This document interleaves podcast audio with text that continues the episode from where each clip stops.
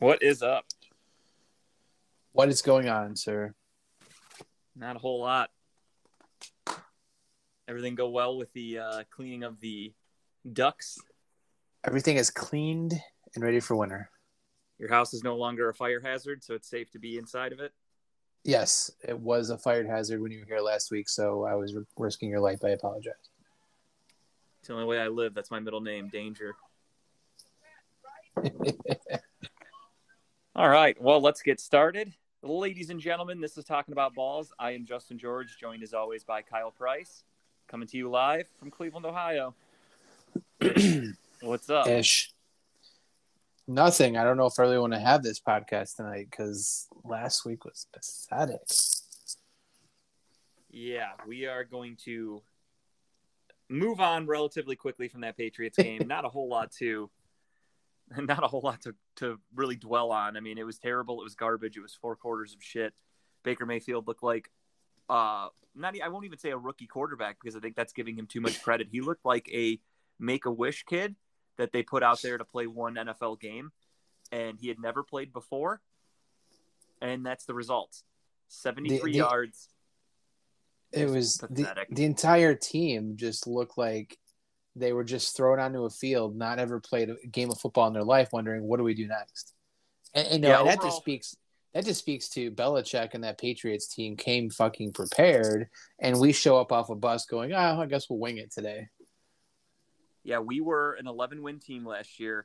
We went. We at the time we were a five-win. Well, we still have five wins, but we were a five-win team going into a rookie quarterback, somewhat hostile environment there in New England. And I mean, they took the they they sucked the life out of that team. That was truly took me back to the the dark days of being a Browns fan, where we we saw games like that on a weekly basis, where there was just no effort on either side of the ball. It was a total blowout. The game was essentially over at halftime. We haven't really seen a game like that in a while. I mean, I, I know the Arizona game was pathetic, uh, just maybe a month ago or so, whenever it was.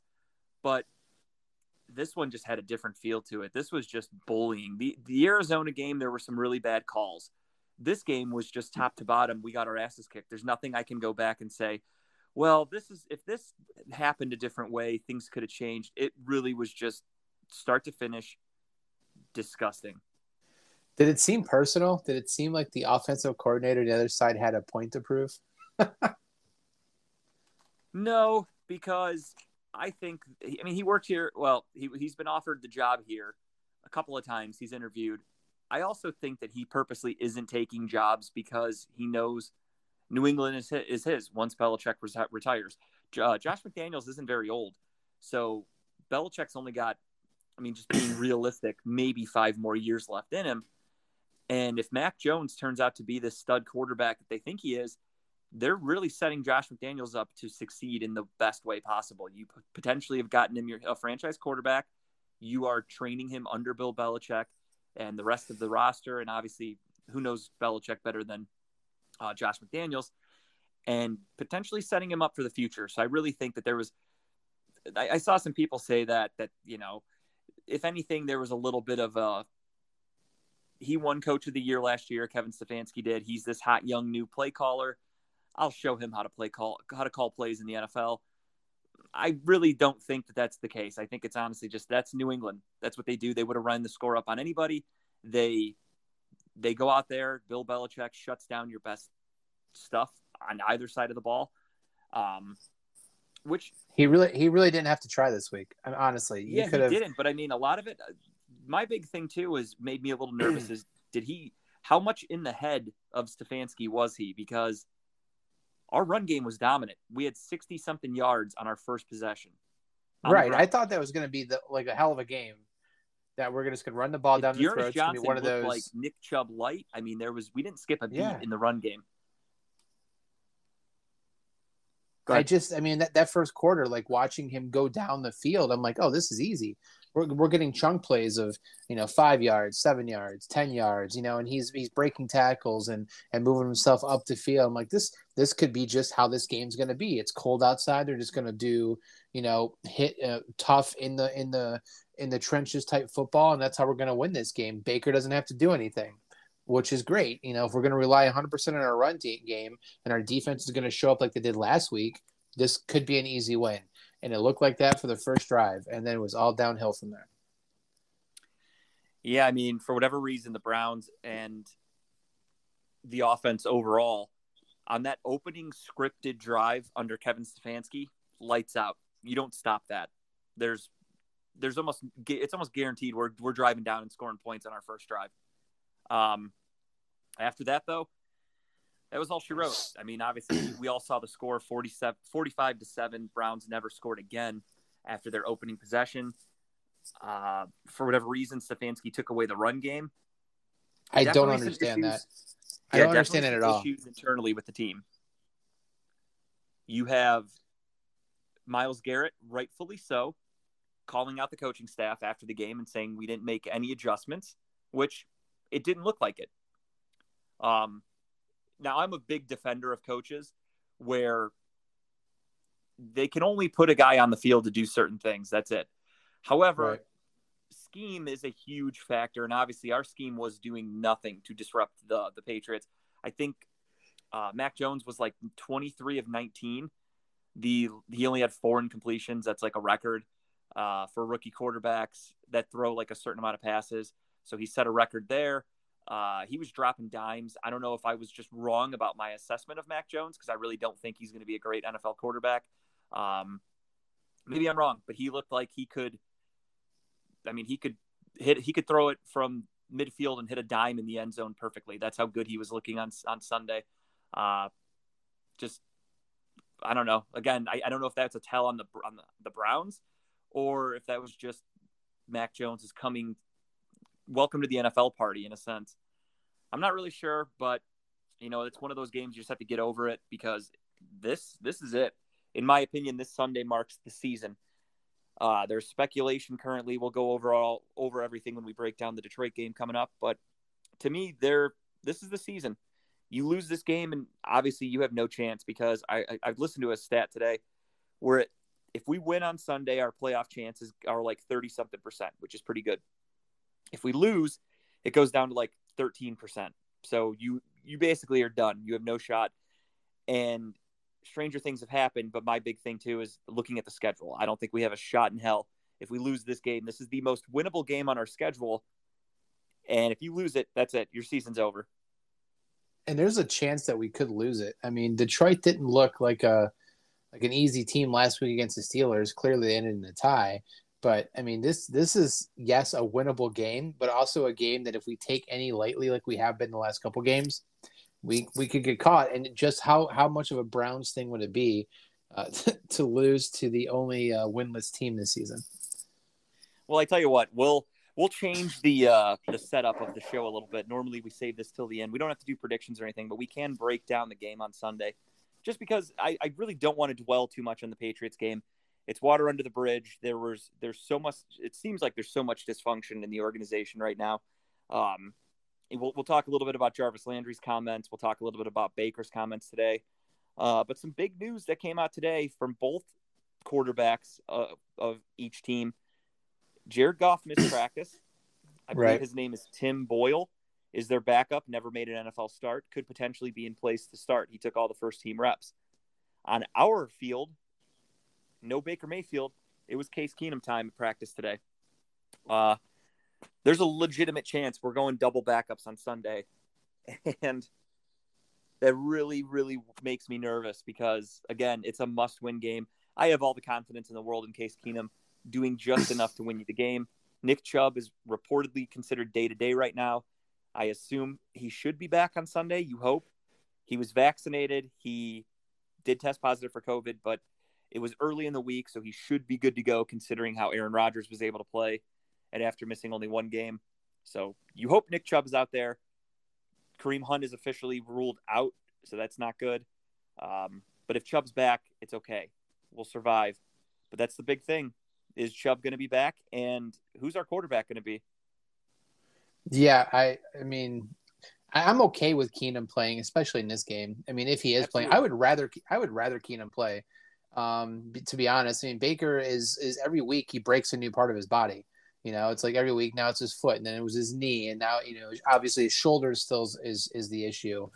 It's it's like every week he goes out, he takes a big hit, and it's like another new part of his body. I just wish just shut him down. Like this season's a, is a wash, and and just shut him down, get the surgery, just sit him out. Let's just play the rest of the year and do what we have to do, and, and then go into the off season and let's maybe make some splash trade to get a big quarterback in here, um, and, and go from there. You know what I mean? So uh, I don't know. It's just I'm okay with Keenum playing, but I'm just I'm kind of over the Baker Mayfield thing right now. He he's, he doesn't have it. He's he's a kid back there behind a big line trying to fit, find his way, and um, it's it's whatever. If Keenum plays well this week, I think this, they, they need to stick with him the rest of the season. Yeah, you know, I, I agree completely. I mean, we are at the point where you, with Baker, he's coming out today, and in the, I don't know if you heard his press conference at all, but he basically said that, you know, he's preparing to play. He's this is the most banged up he's ever been in his career, et cetera. So he's he's playing the tough guy card, which good for him. I get it. But fans need to be realistic, and fans need to be a little more reasonable. Do you want to potentially win games and make the playoffs? Or do you want your quarterback to look like a tough guy for some sort of pride? Because that's kind of the situation we're faced with right now. You have Baker who right. could go out there. Sure, he could go out there and play. The the reports from Monday for the press conference, or I'm sorry, for today, were he could barely walk. Just getting to the podium to do the press conference that he did today, they said he could barely walk. You want that guy to play your quarterback, to be your quarterback on Sunday?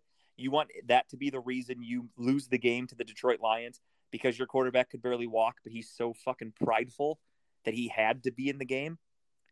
Because there's a lot of Browns fans that are still diehard Baker supporters. And again, let's just clear the air with some things. I'm a diehard Browns fan, which means I want what's best for the Browns. That doesn't matter about the players, if that right. makes sense. Like, I love everybody on the roster, but if there's somebody that's the weak link, I want to move on. If there's somebody that's costing us games, I want to move on. I've gotten into so many arguments, and I'm I'm I'm going into my twenty twenty-two New Year's resolution early, and I'm going to stop arguing with Browns fans, not just Baker honks. This is just Browns fans in general. I'm no longer going to be arguing with them because they are just so irrational and moronic. And the argument that I was getting into with people is that Baker's on the Browns, so you should just love him anyway. As long as he's a Brown, you should be out there supporting him and rooting for him and blah, blah, blah.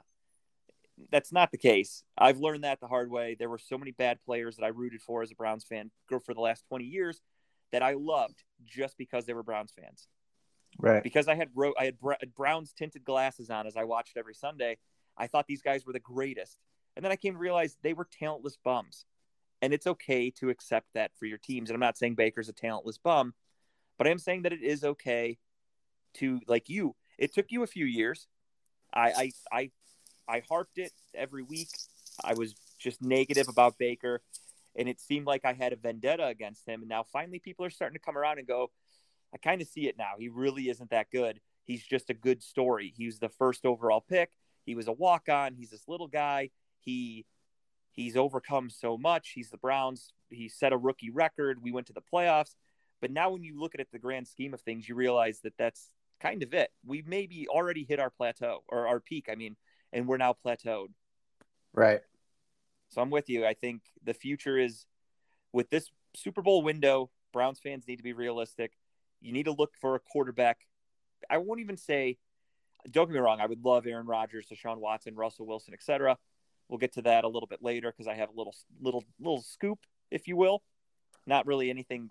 Well, you got some inside special. Information, do you? A little bit. Um, That was actually made public yeah. on the radio today, so it's not only my information, but I'll, we'll get to it.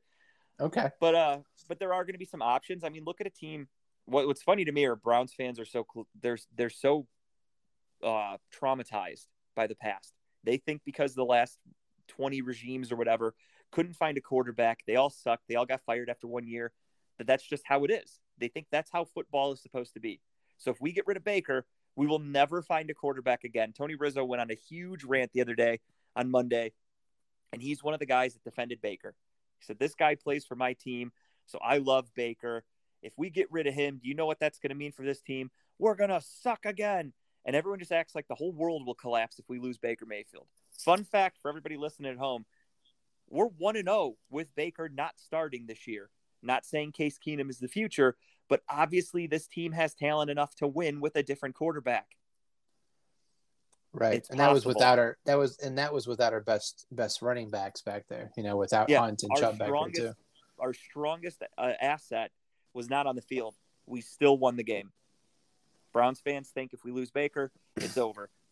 I get it. We'd all love a franchise quarterback, a legit superstar in Rodgers, Watson, uh, uh, Wilson. But there are other options. The Patriots are my number one team to look at right now. They are sitting pretty as a legitimate playoff contender. They have a rookie quarterback. The Chargers have a second-year quarterback, and they're looking like a playoff team.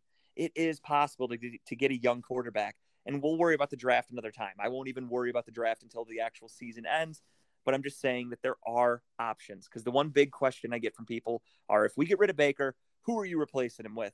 And then I give them a list of players. And then they all say, that guy has a no-trade clause. He'll never come here. You mean to tell me Deshaun Watson, a guy who is literally being forced to not play football on a team that could potentially have the number one pick in the draft, would rather be there than Cleveland, who just came off an eleven-win season, who has Kevin has Kevin, Kevin Stefanski, has the best offensive line in football, arguably arguably the best one two running back punch in football. You mean to tell me a quarterback's going to look at that and go, no, no, no, that's not for me. Why would I want that? Right. It's the the loser mentality that Clevelanders have, that nobody will ever come here, nobody wants to come here, we'll never win again. People need to get over that. Well, that's the thing. That's the problem too, is the fact that people just get attached to a story. You know, I was I was hooked to it as well. I'm I, I'm a Baker fan. Like I, I like Baker. I think Baker's a great great guy. He's he's been he's been crucial to this team and turning around a culture that was dead for a long time. I, I, I do believe he had a great part in that.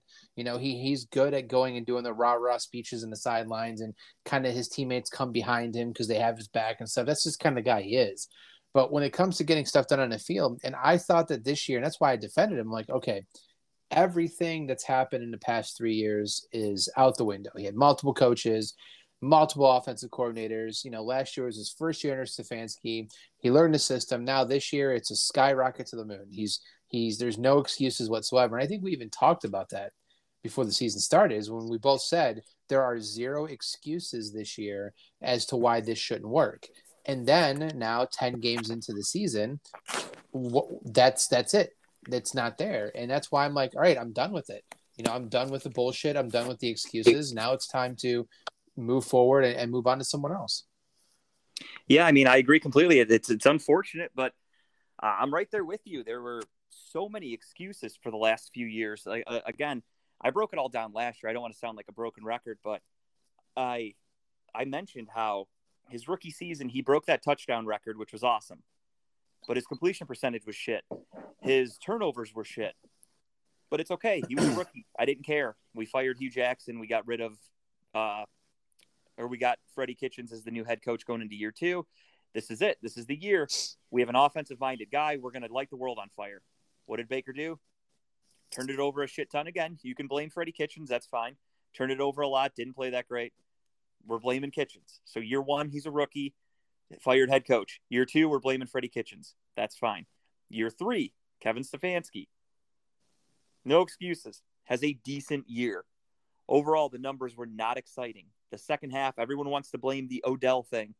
I tried to explain to people, we had one of the easiest second half schedules in football. We played like seven out of nine teams that were picking in the top ten in the draft. All really bad teams. The, the better defenses, a team that had the number two overall pick, but they had a shit. They had a pretty decent defense, were the New York Jets, and they shut right. Baker down last year. Browns mm-hmm. fans don't want to talk about that. They want to blame the weather. They blamed COVID for that game, because we did have some guys out with COVID, but again, with the entire team out with COVID. yeah, but again, it comes down to even this Sunday. I heard a guy on the radio today who who brought up a really great point, and it's something that I agree with. He said, uh. I, th- I forgot who it was. It actually wasn't on the radio. It was somebody on E S P N. Uh, they played the clip on E S P N television, and he said this. I think it was Chris Broussard, actually, but I could be wrong. But either way, he brought up the get going into Sunday's game against the Patriots, and he said, here's your shot with Baker Mayfield. Here is your franchise quarterback going into hostile territory without your, your top running back. Win the game as a legitimate franchise quarterback, and he pissed down his leg. Yeah. And that's what they said. They're like, you expect a franchise quarterback. You're missing your running back. That's fine. Put the game on the quarterback's shoulders. Win the game. You're a franchise quarterback. I and mean, nothing. How bad that was. How embarrassing, you know? Yeah, that's that's the thing though. That's I mean, that's the point. It's like when you when you need to like lean on Baker to make plays, and you're not asking you're not asking him to go out there and throw a five hundred yard game. You're literally just asking him to control the game, be productive, make plays, get down the field, and and just and, and make it so they're not just filling the box up. You want defenders to be able to back off that run game so you can run the ball still, and he couldn't do that. So they just loaded the box, knowing that Baker can't do shit, and then there you go. Yeah, unfortunately, Baker is just not a threat as a passer. And, you know, it boils down to, as we were just saying, the excuses. Now the excuse this year, he's injured. But, I mean, at this point, you're in year four. And there were some other people that were talking on the radio today. I listened, obviously, I, I've, I've listened to a lot this week so far to, to get a get a grasp well, on how everyone thinks. Around before you go into that, like I feel like our, our team played so bad on on Sunday that a lot of the local news hosts have now started talking about draft picks. It's like it's like deja vu. We're back in two thousand nineteen again, or eighteen again. I mean, realistically, they're not that far off because I know, I know. As I said last week, I I, I think the Browns season is just about over. You even said it a little bit before uh, as we started today. Um. Even winning against Detroit, you then go you go back to back against Baltimore. You you have the Raiders, who maybe you could win that game. I don't think you win in Green Bay. You have to play the Bengals again, the Steelers in Pittsburgh. Like to me, I, I mean, you need probably at, at a five and five team currently, I think you need at least ten wins to make the playoffs, and that's being generous. Minimum ten wins.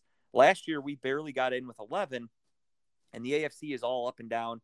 It's really fucked up. But eventually some teams are going to start to pull away, and the Browns need to be one of them. And I don't really think their schedule dictates dictates being one of those teams to pull away. Yeah, and I honestly, if you're looking at the remaining schedule, I mean, I'm I'm finding it very hard to find four, five wins maybe. So Detroit, yes, possibly. Baltimore, I don't see us winning either one of those Baltimore games. Even with the bye week in between there, I don't see it happening. You know, Vegas, no, we have, it's going to be a consistently t- struggled against Baltimore, and yeah, even if you want to say maybe the defense shows up one of those games, it's I can't even. I'm not even that confident in them because of how Jekyll and Hyde the defense has been. You saw what they did against Joe Burrow last week, and then you see what they did against a rookie the week ne- the next week.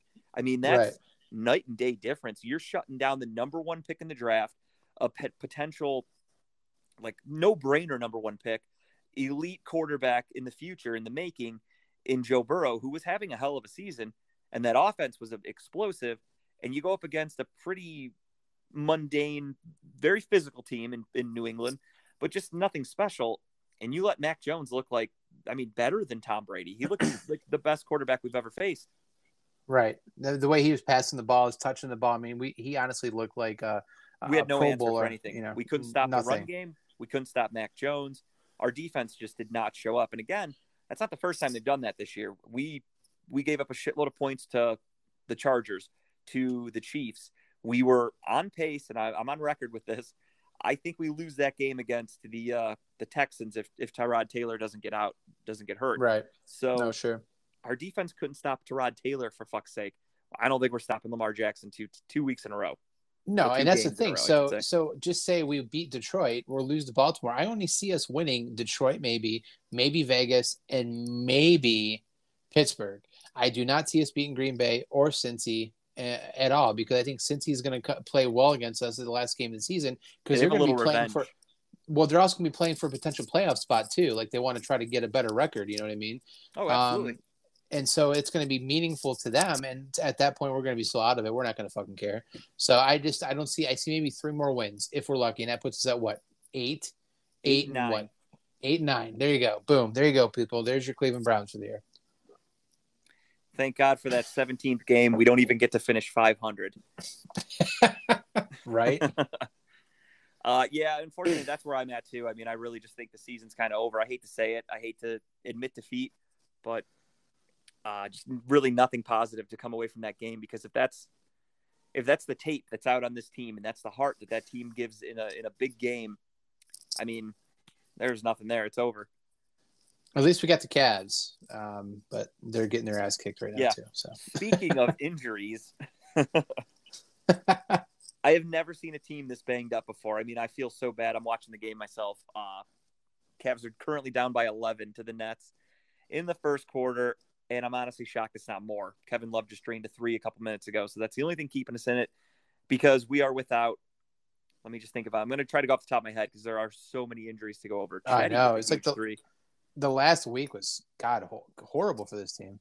So we lose Collin Sexton to a knee sprain. He is potentially – they they don't even give a timetable on that, so I'm expecting at least a month minimum. Who was that? I'm sorry, you cut off there. Who was that? Oh, sorry, Collin Sexton. Oh, sorry, you're right, yeah. Yeah, the knee sprain, he's out at least a month, so we lose him. Jared Allen currently is battling an illness, so he's out. This is his second game in a row that he's going to miss. Uh, who else? Uh At the end of the game on Monday against the Celtics, Evan Mobley hurt his elbow. He is out two to four weeks. That that sucks when that happened. I'm like, oh, no. Kevin Love just got hit in the face. Hopefully it's not as bad as he's pretending it is because we just got him back. We can't really afford to lose him. Um, Look at that gray hair on that guy, man. He's getting old. He's aged quickly overnight. uh, and I think, I think that's it. I think we got everybody else. I mean, big names. And Lauri Markkanen is still out. He should but be those are back those soon. Are people who are such game changers. Mobley and and um, what's his face, the center, and I brain fart right now.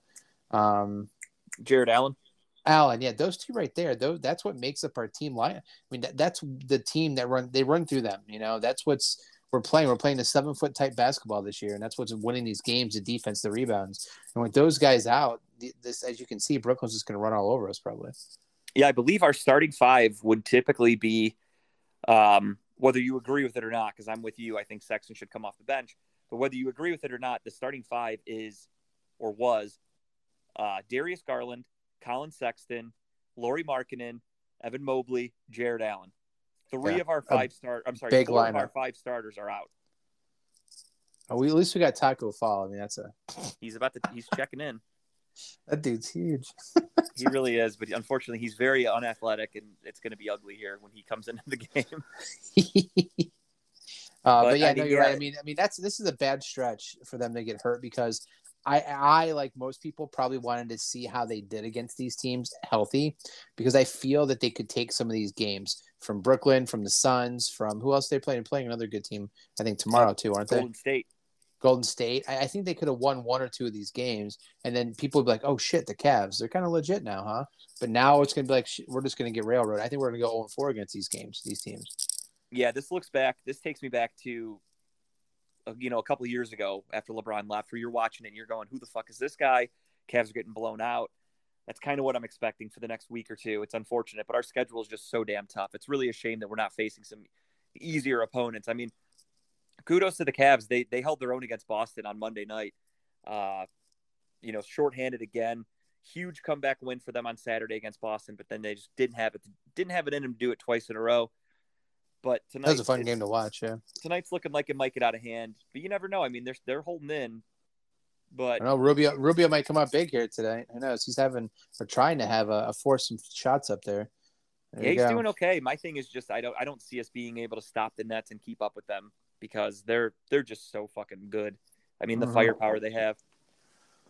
So but hey, that's one team. We, that's one team we can be excited about, though. At least Cavs are fun, kind, kind of fun to watch. You know, the Cleveland Guardians become official Monday morning. I don't know if you saw that press release, but they officially. I wish I wish they would release the money. I want to know what the money is that they're paying. I'm sure it'll come out eventually.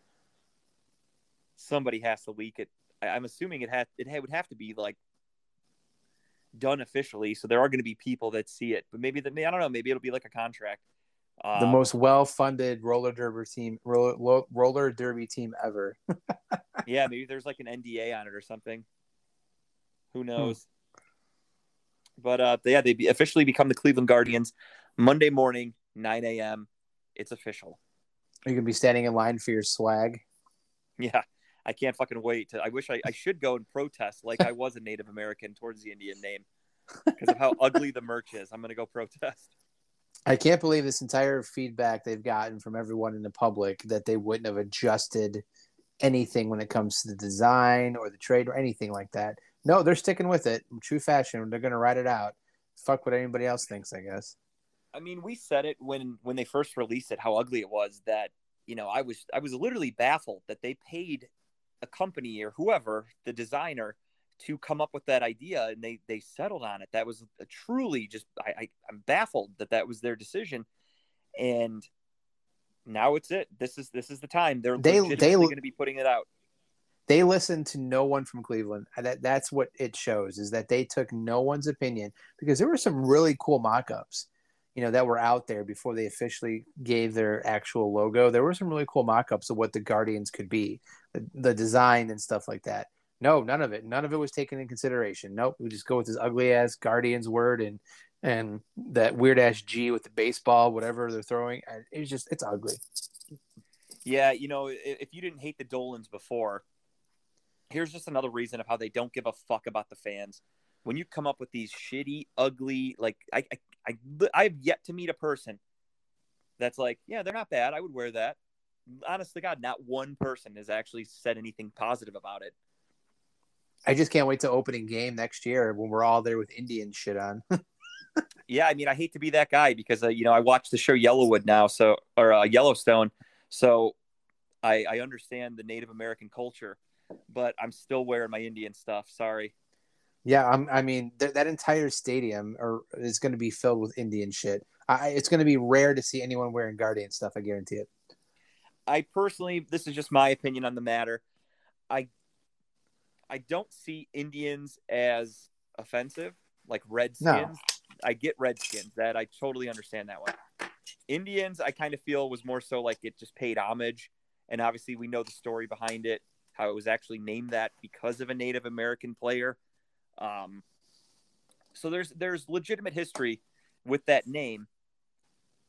I don't agree with the people that would go to the games dressed with a headdress on and right. paint their faces overboard. Red. I get that. That's yeah. that's too far. To me, that's no different than going blackface. So like, wait a minute, black blackface is a bad thing?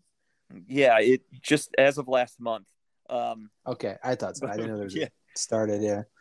But yeah, so like I, I disagree with that entirely. But yeah, I, I am I'm not getting rid of my hats that have Chief Wahoo on it. I will continue to wear those. My hats, I, I got them in the two thousand sixteen season when we actually made the playoffs and the World Series.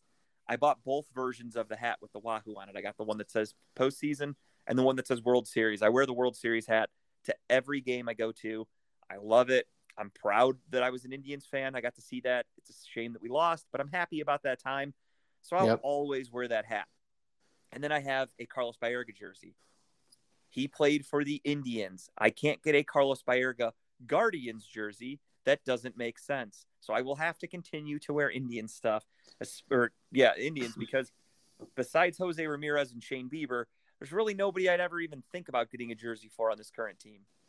Do you think they're ever going to get to a point where they like start like saying, like, we, we we're, would like you not to wear that to a game?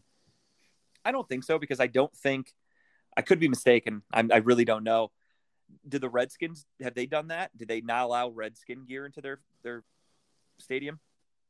Uh, I'm not sure. I don't know. I just, I I'm don't know sure if it's going to. So that's, that's, that's a good question. I have to I look it up. Say, I was going to say, no, I don't think they would, but then I have to look and see, does Washington do that? Because if they do, then that's kind of like, all right, they're setting a precedent. Maybe you can do that, but I don't know.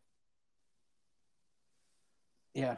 I mean, I mean, I'm still going to wear Indian stuff no matter what. So, and we'll we'll be down there for opening day next year, like we always are, going to the game yeah, or not I mean, going to the game. Wrong, but if they if they ban it from the stadium and like they make a big deal about people showing up in Indian stuff, I have plenty of other Indians clothes I can wear. Um,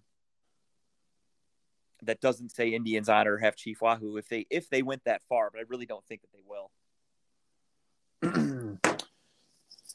Because also, like I said, if you show up with a headdress, if you show up with your face painted red, especially at this point, you really are just doing it to be a piece of shit troll because they're not even named the Indians anymore. So if you were doing it because they're the Indians, that's fine.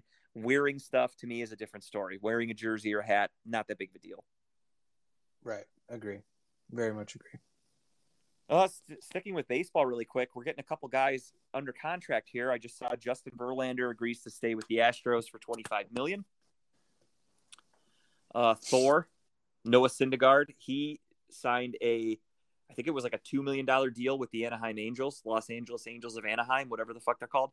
Uh, so he's leaving the Mets. He's heading to um, the Bay Area. He's going to the Angels, which is that one. Did that one surprise? That one surprised me a little bit. I, I guess maybe I wasn't watching baseball as closely, but I, I guess when I saw that yesterday, I'm like, well, why? What? I can't believe the Mets didn't keep him or whatever. Try to keep him at least. Um, well, based on my New York fans, uh, my New York fan friends, the issue there is Thor has just not been healthy. I think he's played only a few games over the last couple of years. I think they're kind of not sick of him, but it's one of those things. It was like the Corey Kluber situation of like, you were great. We had great moments, but you can't stay on the field. So if, if somebody else is willing to pay you, by all means, we'll see you later. Yeah, um, that makes sense, I guess. Yeah. I, I just caught me off guard, but I mean, that's going to be an interesting um, pitching rotation they have out there now. Yeah. I mean, if he can stay relatively healthy, I mean, I, I'm not banking on it because a lot of times with pitchers, when, when they start having these injuries and these chronic issues, they don't get better. And I mean, that's been the biggest issue with the Angels in general is they signed Mike Trout to that huge contract to keep him. They got Shohei Ohtani, and they have yet to really do anything with it. I mean, Ohtani's probably going to win A L M V P. I don't even know if that's come out yet. I know they're doing some awards. Uh, I know Cy Young just got announced tonight, at least for the National League. American League got announced too, I believe. Um, oh, it did? Okay. I honestly yeah, haven't paid was too much it, attention. Who is it? Uh, Robbie Ray, it looks like. Not Robbie, I'm sorry. Yeah, Robbie Ray. No shit. Is that correct? Am I reading that right? I don't know. I uh, saw the guy from the Brewers, uh, Burns. He won the N L Cy Young. Let's see. Yeah, I know. Robbie Ray. Yeah, Robbie Ray like from he, Toronto and yeah. Corbin Burns. Yeah, Robbie Ray had twenty-nine, twenty. It's interesting because I'm on E S P N and it breaks it down by votes. So Robbie Ray had twenty-nine first place votes and one second place vote. And then Garrett Cole had one first place vote and twenty-nine. But when you look at the um, the uh, whatchamacallit, the National League, it's so much closer than than American League. It's like uh, Corbin Burns had twelve first place votes and fourteen second place. Zach Wheeler also had twelve first place votes, but only second nine second place votes. So based on the amount of votes that went towards Burns, he got the first place, which is interesting to me. That's crazy how close it was. Yeah, definitely a much, much tighter race in the National League, as you can see from the standings. Uh, Garrett Cole, to me, he unfortunately was one of the uh, – he was a, a victim to the sticky stuff that they, they figured out because Garrett Cole's numbers, he, he his entire game dramatically just disappeared. As soon as they banned the sticky substances and started checking the pitchers, Garrett Cole couldn't play. That's when Shane Bieber got hurt. That's when uh, – what the hell's the other guy's name? The uh, the dominant pitcher for the Mets, not Thor, the other guy. Uh, um, DeGrom. Yeah, Jacob DeGrom. He was another one that he uh, he was dominant. Lights out, arguably best pitcher in baseball, record-setting pitcher. Then they banned the sticky stuff. He all of a sudden starts to get some injuries, and he's done for the year. So it was really weird how that happened, but obviously you can see the guys that got affected and the guys that did not. And it's safe to say that um, – what the hell is his name? Um, Garrett Cole definitely got affected by it. To get even get one first-place vote is kind of surprising. Right, yeah, right, exactly. But there you go. I mean, that's. I mean, next year's going to be even. They're going to crack down even more next year on that shit. I'm really curious to see the entire full season of these pitchers who threw that wicked breaking ball. How they're going to do all next year. You know, it's going to be very uh, up uh, up for grabs for most people for next year for the Cy Young Award.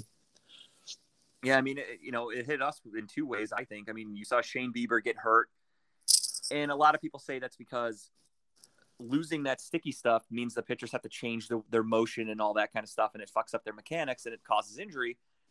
And it worked. It happened like clockwork with Shane Bieber. Next thing you know, James Karinchak couldn't fucking, couldn't strike anybody out. Couldn't do anything. He just gave up home runs left and right. He actually got sent down to the minors all after this sticky stuff got banned. So it's really weird. The timing of that, it, it definitely hurt the Indians in a couple ways, but we'll see what happens. So do you think Shane Bieber, Shane Bieber's a product of that stuff? Or do you think he's not going to be uh, good going forward next year or anything? Uh, tough to say. I mean, I, I honestly didn't really get to see him pitch after they banned it. So I would love that. I would hope that he's going to be fine, but I really haven't had a chance to see him without it. So I'm hoping that he's going to be the same pitcher, but I also hope that he wasn't a product of the substance. So really only time's going to tell. I have to see him without it. Um, right. I'm sure he's got amazing um, accuracy and everything, but it's just the movement that you get. It's so different without that. So I'm curious to see how he plays. I wonder what other product they're going to try to sneak in as a, uh, um, as a replacement for the sticky substance that goes under the radar for a while. Yeah, I'm not sure. All right. So we'll move on from baseball. Like I said, a couple, a couple signings, nothing too crazy as of yet. I'm still expecting there to be a strike coming up, and uh, we'll see what happens. I think it's December first is the, the rumored date. All right. As per always, we will break down the last week of the N F L, starting with last Thursday night, a game that I think most everybody probably, if you picked them, you got eliminated from your survivor pool because Baltimore did not show up against the Miami Dolphins. Now, I don't want to discredit the Dolphins. I've talked them up a lot over the last year. You know my stance. I really like Brian Flores as a coach. I just think he was kind of dealt a, a shitty hand when they took Tua. Was that his decision? I hope not, but who knows? They're definitely an underachieving team, but then they go against Baltimore on a Thursday night, and they look like the steel curtain monsters of the Midway, lights out defense. They shut Baltimore down. I mean, it was it was crazy. I have yet, I can't recall the last time I saw, I've seen Baltimore look that bad, and Lamar the Jackson de- just not be able to move. The defense that they were running against him, against that team, against um, Jackson was spot on. Like that's that's the playbook of. Of beating that team, just the defenses and the blitzes they were running. Yeah, it was crazy because, I mean, I've said it before.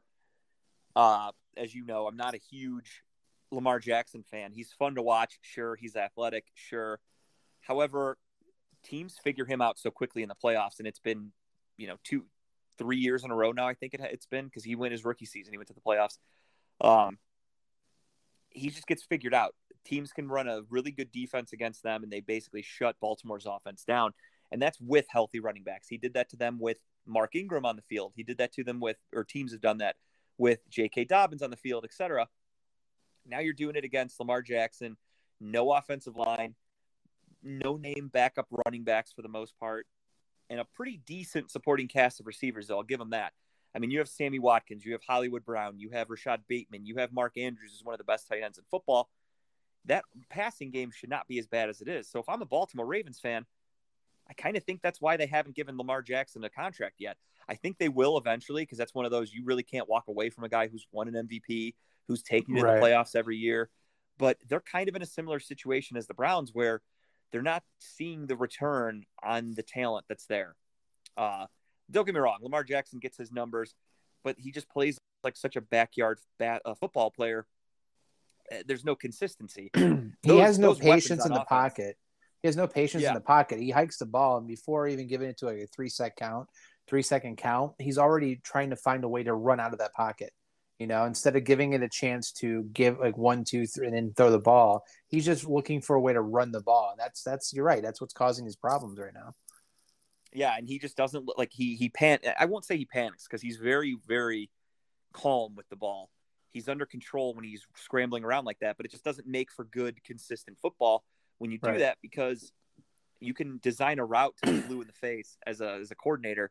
You can run a play in practice a thousand times, but in the game, you might not be up against that defense that you practice against, so everything falls apart. Don't get me wrong. They find success. He manages to scramble around, and guys kind of create their own routes, and it ends up being extremely successful. So more power to them, but – wait a minute. Receivers cannot create their own routes. Have you not learned that? They have to stick to the plan. Yeah. um, I think it's allowed in Baltimore. I also think that's a, uh, I think that's a cop out for Baker supporters in Cleveland with Odell. Um, I, I, I heard that a lot over the week of, of, since the Browns released him of, you know, Oh, I, Odell was running, doing his own thing out there on the field. My first thought when I heard that, and I'll ask you the question because sure. this, this is just my thought. Do you personally, do you really think Kevin Stefanski's offense is not structured to a T to where he would not bitch out Odell for doing that? Do you think Odell would start every week if he were going rogue? You don't think uh, Kevin Stefanski and, and the offensive coaches would have sat Beckham down and explained to him how he cannot do that, I think everything he did was basically what he was supposed to be doing. Well, here's the, here's my thought. I think, and I think we talked about this last week, is I said the the difference with is I don't think I don't think Odell was going rogue. That's the thing. I think Odell was running the route that he was supposed to run, but the difference with Odell is sometimes he'd try to do a little bit extra at the end just to get a little more like free, like a little more open, you know. And that and, and most quarterbacks love that. Most quarterbacks can work with that. But when you're a Baker Mayfield and you're trained to drop back and you're looking at one side of the field and you know to put the ball right there, and if, if Odell is trying to do the extra steps to get open and you're you're already throwing the ball before Odell even turns around to look where the ball is going, then that's the issue. And that's not a that's not an Odell issue. That's Odell doing Odell things. That's just a way that Baker is is told to play football. Yeah, and I, I guess that's the best way I can explain it. Um, but no, most quarterbacks would be okay with that. Most quarterbacks can wait that extra second or read and say, I'm going to, okay, I see he's going to do that. I'm going to put it over here now. You know what I mean? But I, I just think that it's not Odell going rogue because he's not like he's doing a post route, but then he's running a streak down the field. That would be going rogue. I think the thing is, is that he's just doing a little bit extra to try to give himself more, more breathing room. And that's what's th- that what that's what threw Baker off. Just because Baker's such a like a, a robot, he has to have it right there at the same time, or it's not going to work. No, I agree completely. I just what I noticed were a lot of Browns fans that definitely had some sour grapes. They they hate Odell now that he's no longer a Brown, and they're now trying to dig up things that they hated about him and how why would he why was he doing this and that. Um, but my thing was, yeah, a lot of fans were coming out and basically they were basically trying to insinuate that Odell wasn't running his proper routes, and that's why he wasn't getting the ball thrown to him. Right. And that's and it's like, no, I agree with you. If if a quarterback extends a play, or if a quarterback has to roll out to the other side where he's not supposed to be, the wide receivers, tight ends, et cetera, they all start to kind of move around a little bit because you want to make yourself open for your quarterback. That's just football. Right. So I agree with you one hundred percent on all that. I just saw there were a lot of Browns fans and like, you know, calling into radio shows that were all of a sudden saying like, oh yeah, well, Odell was running his own routes out there and this and that. And my first thought was, there's no way Kevin Stefanski would tolerate that. There's absolutely no fucking way that that was happening. Right. So yeah, he was, I just wanted to get that off my chest. Yeah, like, no, Brown absolutely. Just had sour grapes. No, I don't think anything like that. I think Baker, I think Odell knew the route to run. I think Odell is just professional enough and a good enough receiver that he's like, you know what, if I rub him a little bit differently or, or push off or or move like a couple feet this way, then I can get myself more open in case I do catch the ball and I get more downfield running ability. You know what I mean? And I think that's just how he is as a receiver. And I think Jarvis Landry, honestly, is the same way too. Jarvis does oh, that same sure. thing sometimes. But for some reason, it, with Landry, maybe it's not as much as Odell was, but Landry does the same things too, where he does a little bit, treading himself more open. And that's just who it is. But, I mean, I don't know. It, it is what it is. He's not here anymore. Again, there's another excuse eliminated from the Browns. I mean, and yeah, we, we're what supposed happens? to be a Super Bowl team as soon as he's off the roster. Yep, that worked out. It worked out for the Bengals it. game. I mean, that's that's pretty much it. But then now we're back to reality. So, yeah, that was just, you know, another thing. Like, we'll we'll we'll go from Thursday night to Monday night. We'll we'll bookend our, our football oh, okay. breakdown. Sandwich so it. We had the Rams against the Niners. Everyone and their brother picked the Rams to win that game.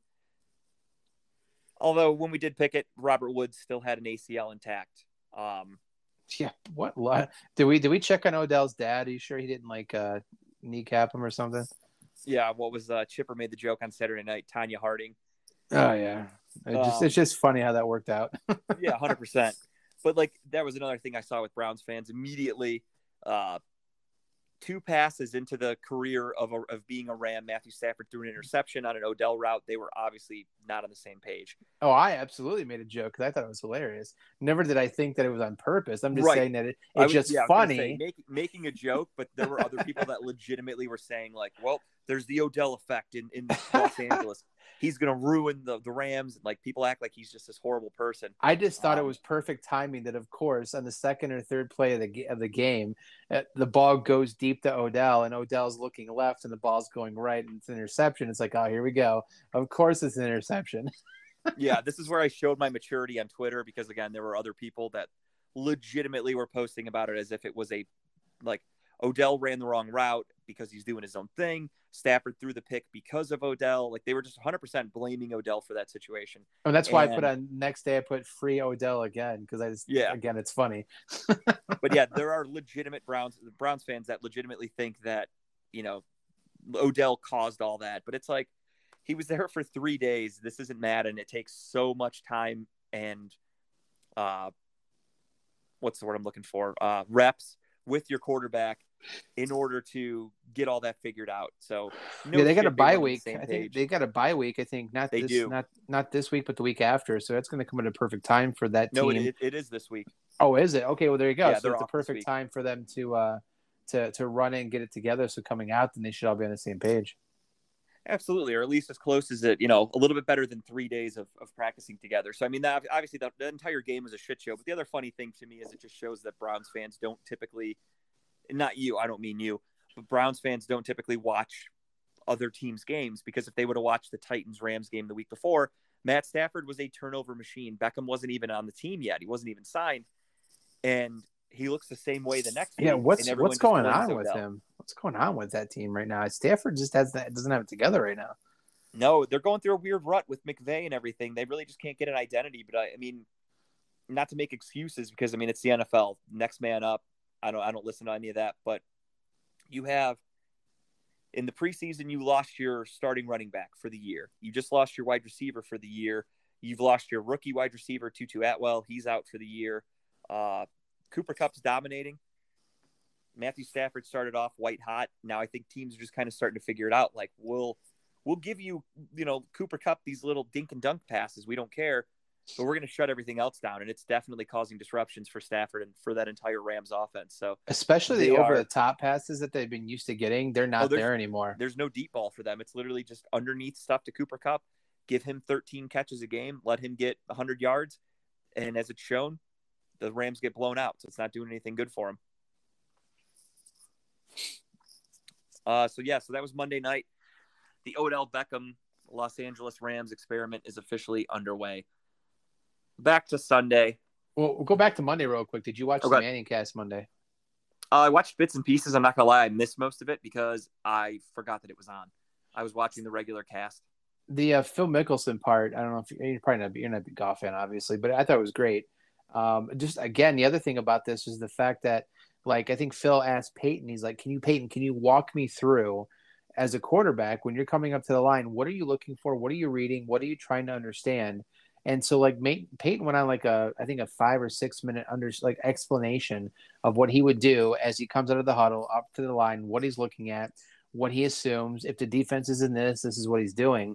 And honestly, that, that ten minutes of T V was so amazing to me just to listen to him break down a defense. He goes, and I'm doing all that in five seconds, six seconds. He goes, and then I make an audible if I need to. And then this is what I'm looking for once I once the, the ball's hiked. And it's just crazy to listen to that. And it just goes to speak to, I mean, quarterbacks, man, just the, the mindset of a quarterback is amazing to me. Yeah. I mean, that, that goes to show you, like, the smarts that a quarterback has to have, because that goes a long way with playing football. You, I, you know, there's the arguments of people that say, you know, that they, they got mad at me because I, I wanted Baker to play better. And they said, we don't need a guy thrown for five thousand yards, this and that. And I understand, I'm not saying that, but it does also just show you that you can, there's a special level of, of intelligence. And I'm not knocking Baker and saying he's not, I'm sure he's equally as smart, uh, or at least close to, as a quarterback, but there's such a different level of just, you can't look at stats. You can't just look at their college years. You can't look at a one game, one week. There's so much depth to being a great quarterback. And I wish I would have seen that. Honestly, I'm actually Googling it right now. I'd like to watch that. Yeah. This, I mean, I think it's, uh, I mean, you can, it's Phil Mickelson, the part, it just says, uh, maybe Google, uh, Peyton explains defense or whatever, but it's really a good five, six minutes worth of T V to watch. It was crazy. Was it happen? Did it happen to be part of the uh, asking him what Omaha was? That was, I think that was before or after one okay, of the so two. That was a separate entity, kind maybe. Of. The Omaha okay. thing was just yeah, funny. I'm definitely gonna look for it because he's just like, no, it really means nothing. I just said it, and sometimes when I said Omaha, I was kind of like, just hurry up. Uh, I'm calling. I'm calling hike here soon, type thing. That's all it really meant. So that's awesome. I I love. As I said last week when we were talking to Chipper, um, I absolutely love the Manning cast. You, I, I learned so much from listening to good quarterbacks like that break shit down. I think it's amazing. So I'm happy that they, they do that. They did have Al Michaels on this past Monday too, which is interesting because Al Michaels was a Monday night host for like sixteen, seventeen years. And yeah, he was Al, with Madden. Al Michaels uh, called a, a, a touchdown play. I think the play that um, um, I forget it's that San Francisco scored. He actually called it like he was a, a host on Monday Night Football again. And they were talking. I was, I was reading an article this week that they said, "Watch out! Who who would la- who would laugh if the Manning cast took over as the main like show cast of Monday Night Football because of how popular it's getting with all these guests and all this other certain things." And to be honest, I think that's all I watch now is the Madden cast on Monday Night Football because I don't care about the games. You know, I just want to I want to see all this cool insight stuff that they have and the guests and the talk guests and stuff like that. But it was really interesting, and I'm like, and someone's like, "Well, is Al Michaels going to get sued for that or whatever?" And someone's like, "Ah, it's Al Michaels. He, no one can touch him." Yeah, especially somebody connected to the N F L is not going to go after Al Michaels, who's the face of N F L commentary. Right. I uh, I'll fully admit that I definitely missed the Manning cast because I was cooking on Monday night, and okay, I I'm weird. I'm the kind of person that I do. I can't, I don't like silence. So if I'm cooking or if I'm showering, whatever, I have something playing, whether it's a show I'm playing on my computer in the background, whether it's music or a podcast, I always have something going. So on Monday, this is how ridiculous I am. I'm cooking food. I have my laptop on the counter playing an episode of Yellowstone. Okay. And I have my phone playing the football game with no sound on E S P N's app. So I was watching two things at once and cooking on Monday. Jesus, and, um, overload. A D H D. That's why I forgot the Manning cast was on because I was just like, fuck it. I just want to see the, the live game action. I can't hear it anyway. So I was just watching the game. And then by the time I realized the Manning cast was on, it was already after halftime. And I was like, well, at this point, they've already gotten all the good shit out of the way. They're not going to talk about anything new. So, and the game right. was a blowout. So I, I gave up. But yeah, that's why I missed it. I was a little, I was multitasking. In a well, sense. When we're done with this, go back and Google and watch. You'll like it. You'll get, you'll get pride out. You'll like it a lot. Absolutely. I'm looking forward to it. Um, so, yeah, then we'll get to Sunday. The Bills bounce back after that shit game. They got that bad taste out of their mouth against the Jaguars. They blew out the Jets forty-five to seventeen. We'll get to it a little bit later, but the Jets have given up on the Mike White experiment. Joe Flacco getting the start on Sunday officially. Hell yeah. Uh, Washington football team upsets the Buccaneers. Did not see that one coming. Didn't watch it, so I don't really know what happened. It just looked like the Buccaneers had an extremely off game, which is rare be, or weird because I, I think, if I'm not mistaken, they're coming off a bye week. So they had two weeks to prepare for the Washington football team, and they laid an egg. So Chase, t- Chase, Chase Young, man, torn A C L out for the season. Yeah, that's a huge bummer. You never like to see, a, you know, A, a good defense, a good player in general. You hate to see injuries, and B, an ex-Ohio State player. Definitely sucks. He uh, wasn't having a good year. The only silver lining to this was he was having a bad year. So hopefully he's one hundred percent for next season. He's right around that time frame of being ready by training camp. So we'll That's see how good. His recovery process goes. We wish him nothing but the best, but definitely a bummer. The Falcons laid an egg against the Dallas Cowboys. Dallas' defense did not fuck around. They win forty-three to three. Atlanta needs to get that out of their minds because they quickly play again tomorrow night against, uh, I would say, a better version of Tom Brady and the Patriots after what Mac Jones looked like on Sunday. So they have their hands full tomorrow. No, I'm just kidding. Wow. I didn't see it, but I heard I heard there were some questionable penalties by the against the Saints in their two-point loss to the Tennessee Titans on Sunday. I didn't see it, but I heard there were very questionable calls. Sean Payton was pissed. Um, at this point, since I didn't see it, it kind of seems like it happens a lot to the Saints. That kind of, it makes me wonder, are they legit? Are the Saints really getting hosed by the refs, or is Sean Payton just kind of a crybaby? Since I didn't see it, I'm not going to say anything, but it does seem to only happen to the Saints more than anybody. Yeah. A lot of the bigger ones always seem to happen against the Saints. Like a lot of the, like, what the fuck moments. You're right. You, you bring that up. It's last like, couple I'll give years. That definitely. I, I watched that playoff game a few years ago where there should have been the pass interference call. Complete bullshit by the refs. I, I stand with the Saints on that one. But on Sunday, do you think, do you think it's to do anything to do with uh, the the uh, Bounty Gate a couple years ago and shit like that? I mean that. I also could see it was. you know, one bad pl- call by the ref cost them a playoff game, which was huge. Don't get me wrong. There, there's no forgiving that. However, the way Sean Payton overdid it, and like they changed the rule, they let you challenge uh, penalties, uh, pass interference penalties.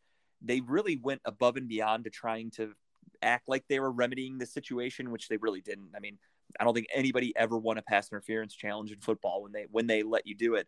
Uh, so that was a big waste. But it looks like this is the ref's way of kind of saying, like, fuck you to Sean Payton. Like, they're just going to keep giving him bad calls because now he can't even challenge them. So I don't know. It's one of those, like, he he he he poked the hornet's nest a little bit. And I think he's learning the hard way. But he's got a Super Bowl ring, so fuck him. Right. Can't take that That's away. How I feel. Yeah, I don't feel bad for anybody with a Super Bowl ring anymore. Um, the Colts win what turned out to be a little bit of a nail-biter against the Jaguars. The Colts have slowly moved up to five and five, same record as the Browns.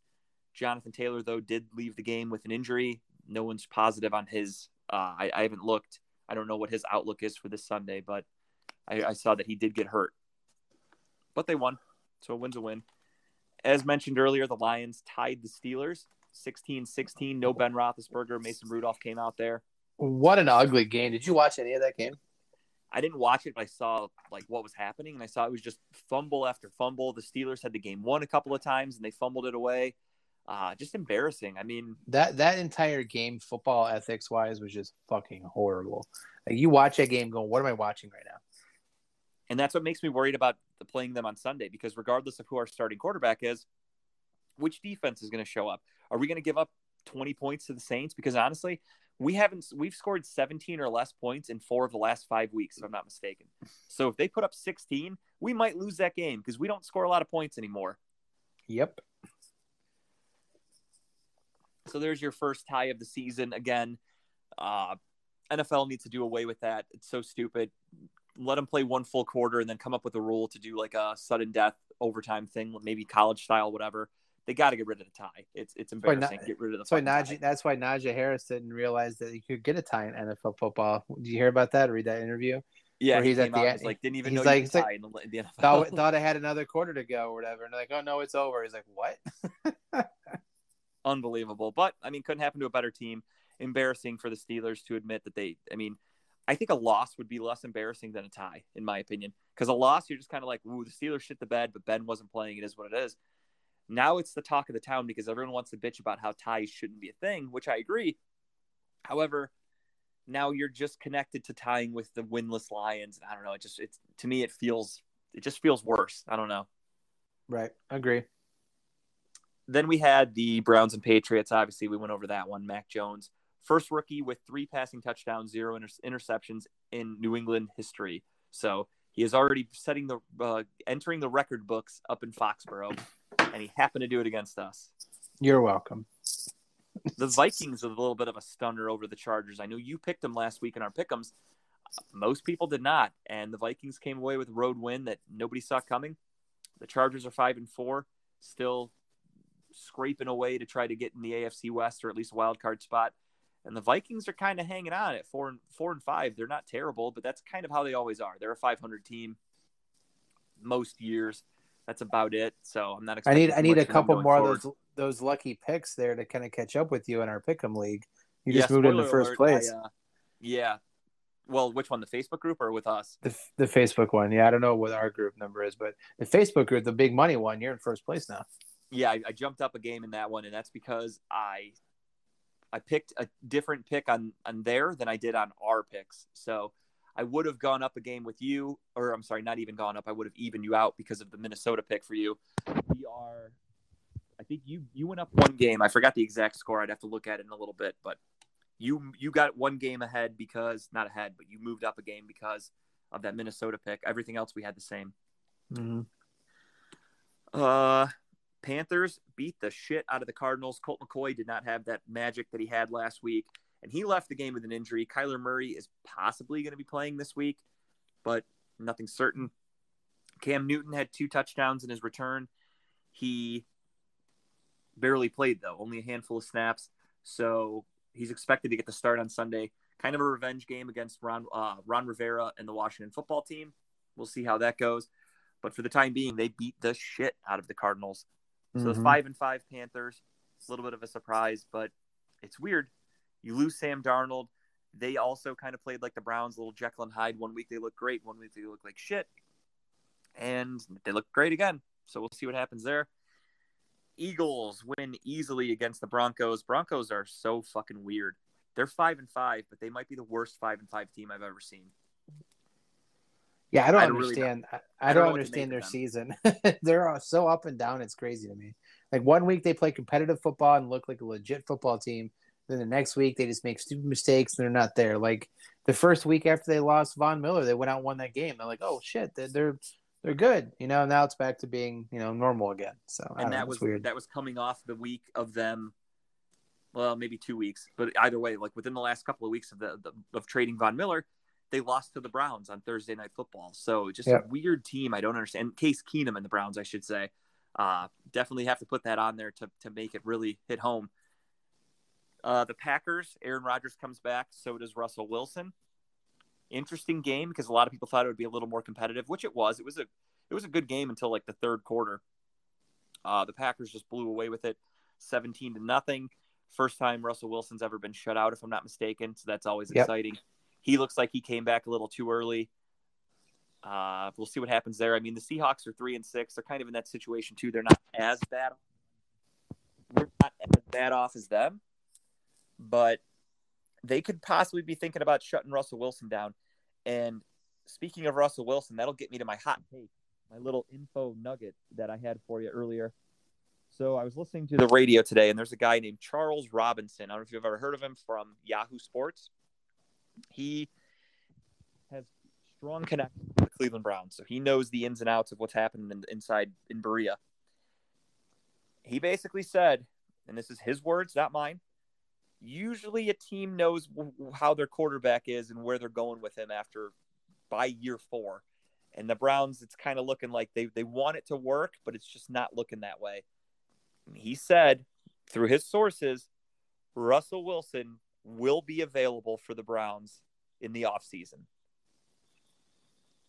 How so, not, though? Like, I mean, is he's not is he a free agent at the end of the season? No, I don't believe so. I believe he's he's going to be asking for a trade. I'd have to look that up. I, I think he's still under contract. Um, so you're saying that Russell Wilson has maybe made it known quietly that he'd be open to a trade to the Browns? Yeah, I mean, he didn't say specifically the Browns, but he just said, the way he said it made me think the Browns. He said Russell Wilson will be available in the offseason was like his little info. So to me, that the way he said it, because he was on a Cleveland Browns radio show, was that he was meaning the Browns have a chance for him. You know what I mean? Right. He Interesting. They say like Russell Wilson named the Browns. He just said that he, you know, per his sources, Russell Wilson will be available in the offseason. Does Russell Wilson make the Browns a Super Bowl contender? Yes. Russell and Wilson's be... biggest issue, and the funny thing too, I didn't even realize this, Russell Wilson's an Ohio boy. He was born in Cincinnati. I didn't know that. Interesting. Um, but the thing with Russell Wilson is his biggest bugaboo, he was dominant when they had Marshawn Lynch. At the time, one of the best running backs in football. His biggest complaint now is he just wants no to be protection. Protected. Yep. We have the best offensive line in football, the best running backs in football. This goes back to the loser mentality thing that I always say about Browns fans who bitch and moan and say, why would any good quarterback ever want to come here? That's why. What does a quarterback want? They want security. What do they have with this offensive line? Some of the best security in football. And then what, what else is a huge security blanket for a quarterback? A great running game. Hey, we happen to have that too. So I think a lot of fans are just a little like they're just stuck in their old ways. They they refuse to accept that that things are going to change. Let's um, not let's not discount the fact that Aaron Rodgers is also in play. I'm not saying he's in play for the Browns, but oh, you know where Aaron, I stand. I would I would have went after Aaron. Aaron well, yeah, absolutely. Year. Aaron Rodgers already made it known that he expects to be traded in the offseason. Like, that's his deal with Green Bay. He's like, I will come play what this season, but I expect to be traded before twenty twenty-two. You know, that's it. So he's he's in play too. I don't know what we have to give up for him or Russell Wilson. Um, but also, like you said too, Deshaun Watson. And those are three names that have been talked about, even on our local talk shows, uh, about next season. Those names have been thrown out there before. So I would be happy with any of them, to be honest. I mean, I think any of them would be stupid not to consider coming to Cleveland, like you've mentioned before. So I'm a, I'm, I'm curious to see what happens with that. And, of course, you know, Baker's probably hearing, but then in these trades, are we trading away Baker too? Like, are we saying, here you go, or is Baker now our backup? Um, it, I mean, it would really depend. I, I think Baker's got to go if you get a guy like Russell Wilson in here, because Baker's attitude, I don't think he would be a good a good guy to be, to be benched. You know what I mean? Yeah. Even if you were benching him for Aaron Rodgers or for Russell Wilson, who are clearly night and day better than Baker, I don't think he would just be like, oh, you know, I'm so happy. I couldn't be happier for this. He would he would be angry. He would be bitter. So I just think he'd be better off gone. Whether or not the team you make a trade for, or if you sign a guy, whatever, maybe you can't get rid of him that way. So then you maybe look for a different trade partner. And then at the end of the day, I mean, he's going into his fifth year. So he is very tradable in the offseason. A team could take him for one year. See if see what they like. You could tag him a couple times. You could, you know, let him walk. You could keep him if you like him. And I don't know. I, I just think there's a lot of options with Baker. Uh, really quickly though, so based on Russell Wilson's contract, after the twenty twenty-one season, he has a potential out for twenty twenty-two, where it just says, I don't exactly know what this means. I'm on Spo Spotrac, so we'll see. What, I'll just read it verbatim. It says potential out twenty twenty-two. Three years, one hundred seven million dollars, twenty-six million dollars dead cap space. So I think that means he could opt out of his contract with the, with the uh, Seahawks. He's technically under contract until twenty twenty-four, but he does have an out after this season. So, yes, he is very available.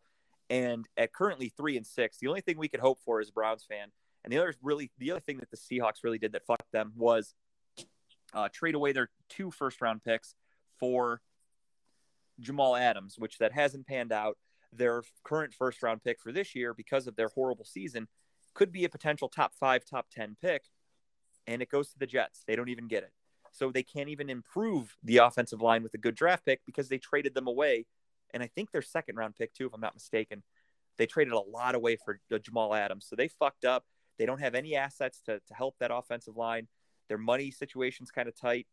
So realistically, I mean, again, Browns look good. We have that money to spend. We could afford Russell Wilson. Well, um, let's just fast forward to the offseason. Let's get this over with then. I'm all for it. I mean, if you're going to pay a quarterback thirty to forty million dollars, I'd rather it be Russell Wilson than Baker Mayfield. That's just me personally. I don't think I'm – I think I'm speaking for a lot of people when I say that too.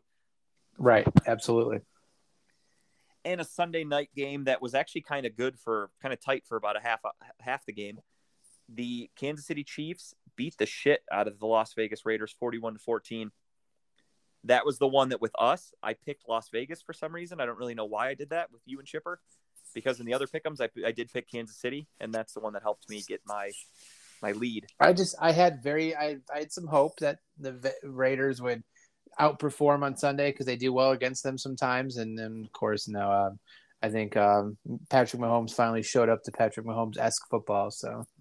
That's kind of where I was at with the Chiefs. I was looking at it like they're not as bad as they've been playing. I, I know that. So eventually they're going to have a game where they figure it all out, and it's going to look like that. And that's exactly what happened on Sunday. Um, their defense showed up. Uh, the, the Raiders are in a, a scary regression after. I mean, they're, they're going through a lot. We talked about it last week. When you lose two first-round picks from a year ago, you have to fire your head coach. And it's not like they're getting rid of these guys because they're just not talented. You have a racist, homophobic, misogynistic email scandal with your head coach that looks bad. Then your whole team is just drowned with questions about it. Next thing you know, your rookie or your second year wide receiver kills a person in a fiery blaze. Nothing but red flag or nothing but questions and comments about that. That's a lot to put on these players that that's how they have to deal with it. They just want to play football. They want to focus on football. I feel bad for them because, you know, no one on the team did this shit. Like Derek Carr didn't type up racist emails. He didn't drive right. drunk and kill somebody, but they have to deal with the repercussions. John Gruden's fired. He's trying to sue the N F L. He's going to come out horribly, I think. Um, and then you look at Henry Ruggs, same thing. Henry Ruggs is now in prison. He'll probably never see the light of day. If he does, it'll be twenty years from now. We won't even remember him. So he doesn't have to deal with the pressures of all this, but the Raiders do. Then you have Damon Arnette, who films a video of him with a gun threatening people. He gets cut. Who has to deal with all that? The current Raiders, not Arnett. So it's just a right. really shitty situation for them to be in.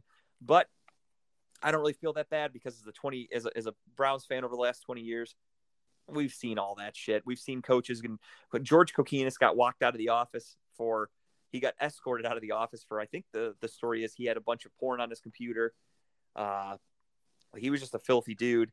There were there was the story of them playing a uh, a PowerPoint presentation that had porno connected to it. Uh, just so many weird fucking what's, things. What's wrong? What's wrong with that? That's a that's a great way to present porn is with PowerPoint. Exactly. That's I, I agree completely.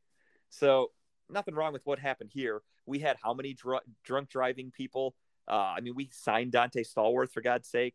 I think after he killed a guy. I think it was. Dur- yeah, it was after he killed a guy. Yeah. Yeah, I think it was. Either way, we've dealt with guys getting D U Is. We've dealt with guys getting arrested and having to cut them and, you know, all this kind of shit. So I don't feel bad for the Raiders at all.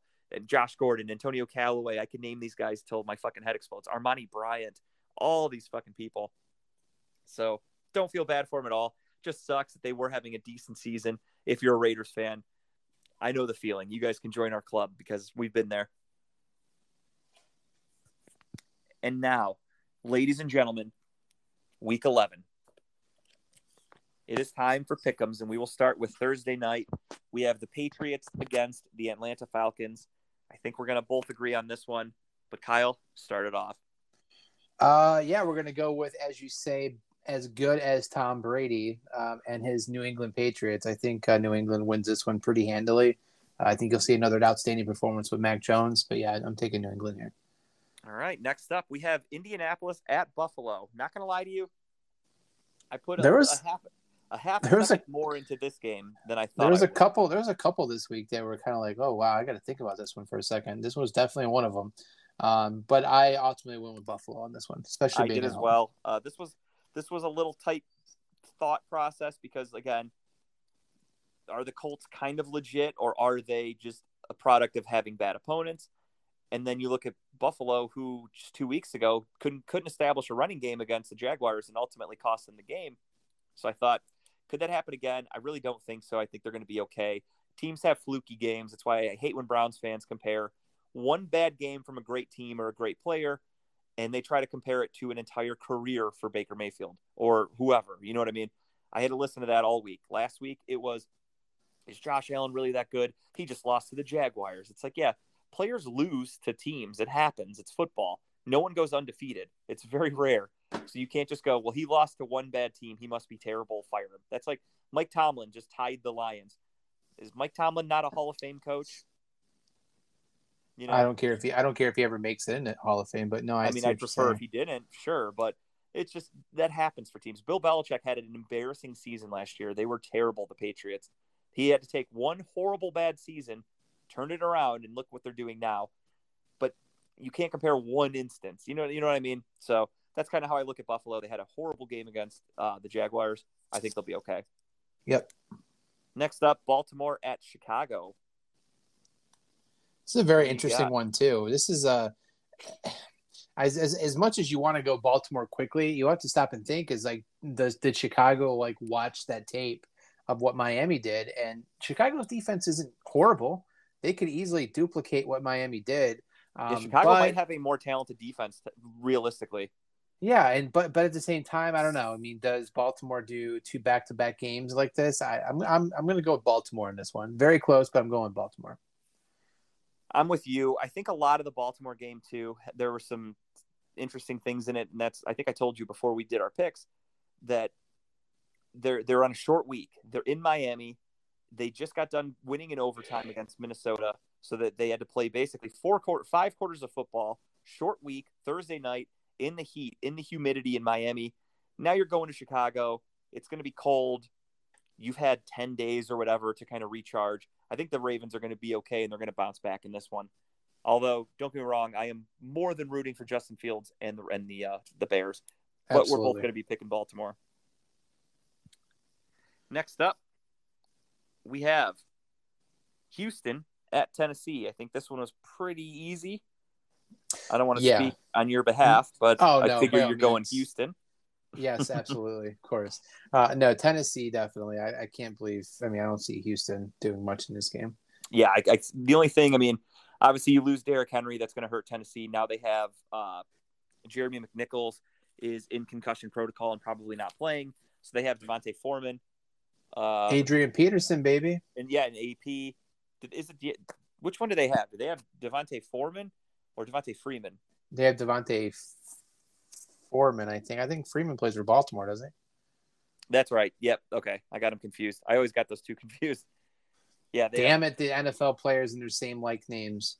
Right? It's fucking annoying. That's right, because it's Deontay Foreman, not Devontae. That's right. Okay. Yeah. I'm an idiot. All right. So, yeah, we're both on the same page there with Tennessee. Uh, Green Bay at Minnesota. This is one that is a little tricky. I looked at the spread. I think it's only Minnesota's uh, minus t- or plus two. I yeah, think. this this yeah Green no Green Bay minus two, yeah Minnesota plus two. You're right, but yeah, it's it's uh, this is closer. I mean, the spreads makes it seem closer than what I thought it would be. To be honest, I Same thought this here. would be, I thought it'd be an easy pick for uh, the Packers. But are they saying that because it's a rivalry game, it's at home for Minnesota, that gives them an advantage of some sort? I don't, not for me. I th- I'm taking Green Bay in this one. I mean, I am too. I think that, like, I mean, Green Bay had some injuries on Sunday. Like, they lost Aaron Jones. There's potential that Aaron Jones isn't playing, which would be a huge loss for them. But then right. you just plug in A J Dillon, who's a very good running back. So it's not really like they're, you know, they're helpless.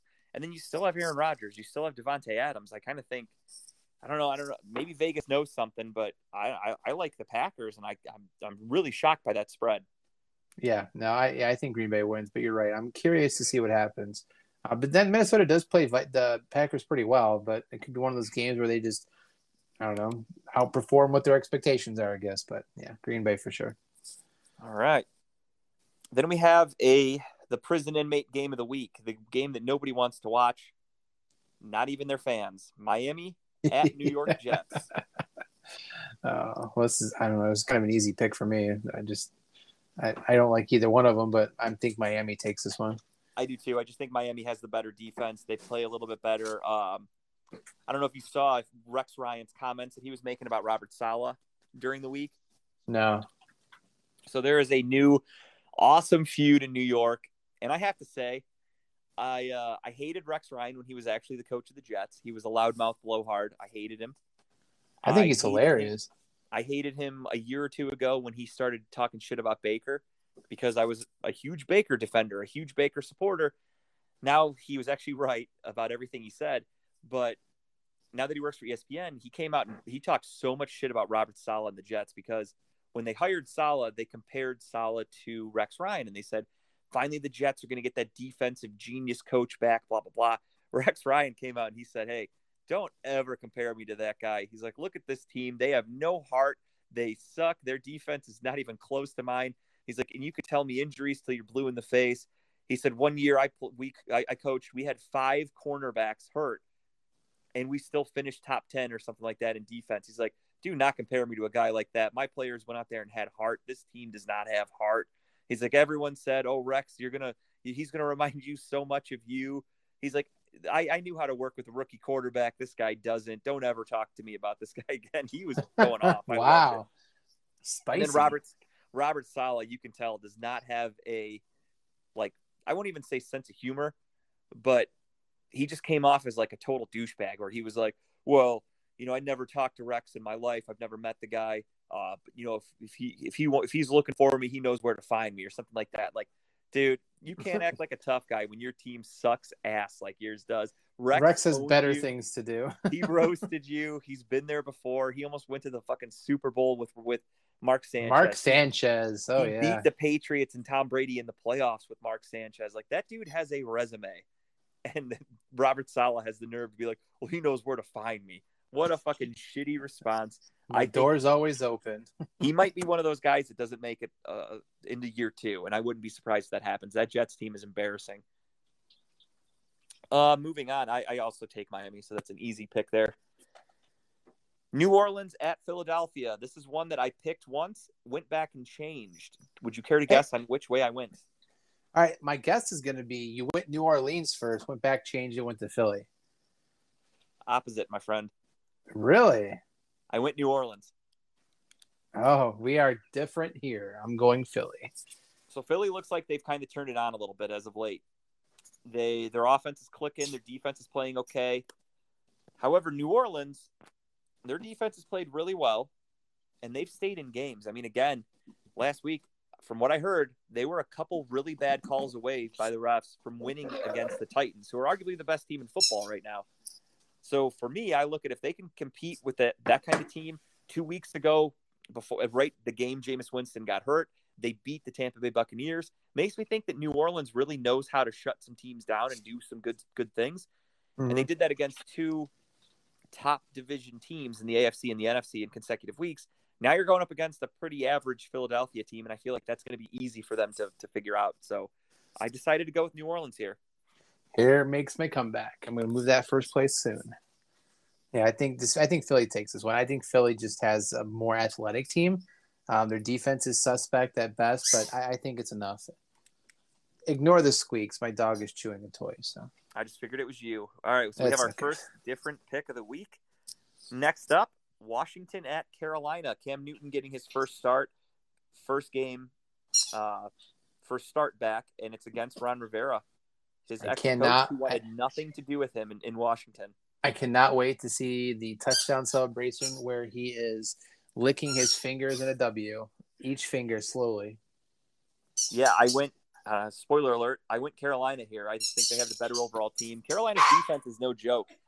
Their defense is good. Uh, they've, they've been dealing with a lot of injuries, but they keep finding ways to win. They lost Sam Darnold. Realistically, before he actually got hurt, they lost Sam Darnold weeks ago because he was about to get cut or benched because of how poorly he's been playing. Right. So uh, I think Cam Newton's only going to bring a new dy- dynamic aspect to that team. Washington's been underachieving all year, a couple surprise wins here and there, but losing Chase Young, I think, is going to be the nail in the coffin for them. I'm going Carolina. Yeah, I, I'm pretty excited. I actually, in my one team where I'm quarterback depleted, I, I picked up Cam Newton, started him in hopes he does well. So we'll see. I mean, hey, he might not put up good numbers, but he like he gets rushing touchdowns like a son of a bitch. So those those points count too. Right. San Francisco at Jacksonville. Now this is an interesting game because Jacksonville's kind of been competitive over the last couple of weeks. Sure. Uh, the Niners are a very fluky team. I mean, we talked about it last week. We were saying that Kyle Shanahan might be on the hot seat, and then he goes out and blows the doors off Sean McVay and the Rams. So maybe saving his job. I think he's hit the right peak to try to win some games, to try to make himself look a little bit better for, for the Niners to keep him, because I think the Niners win this game.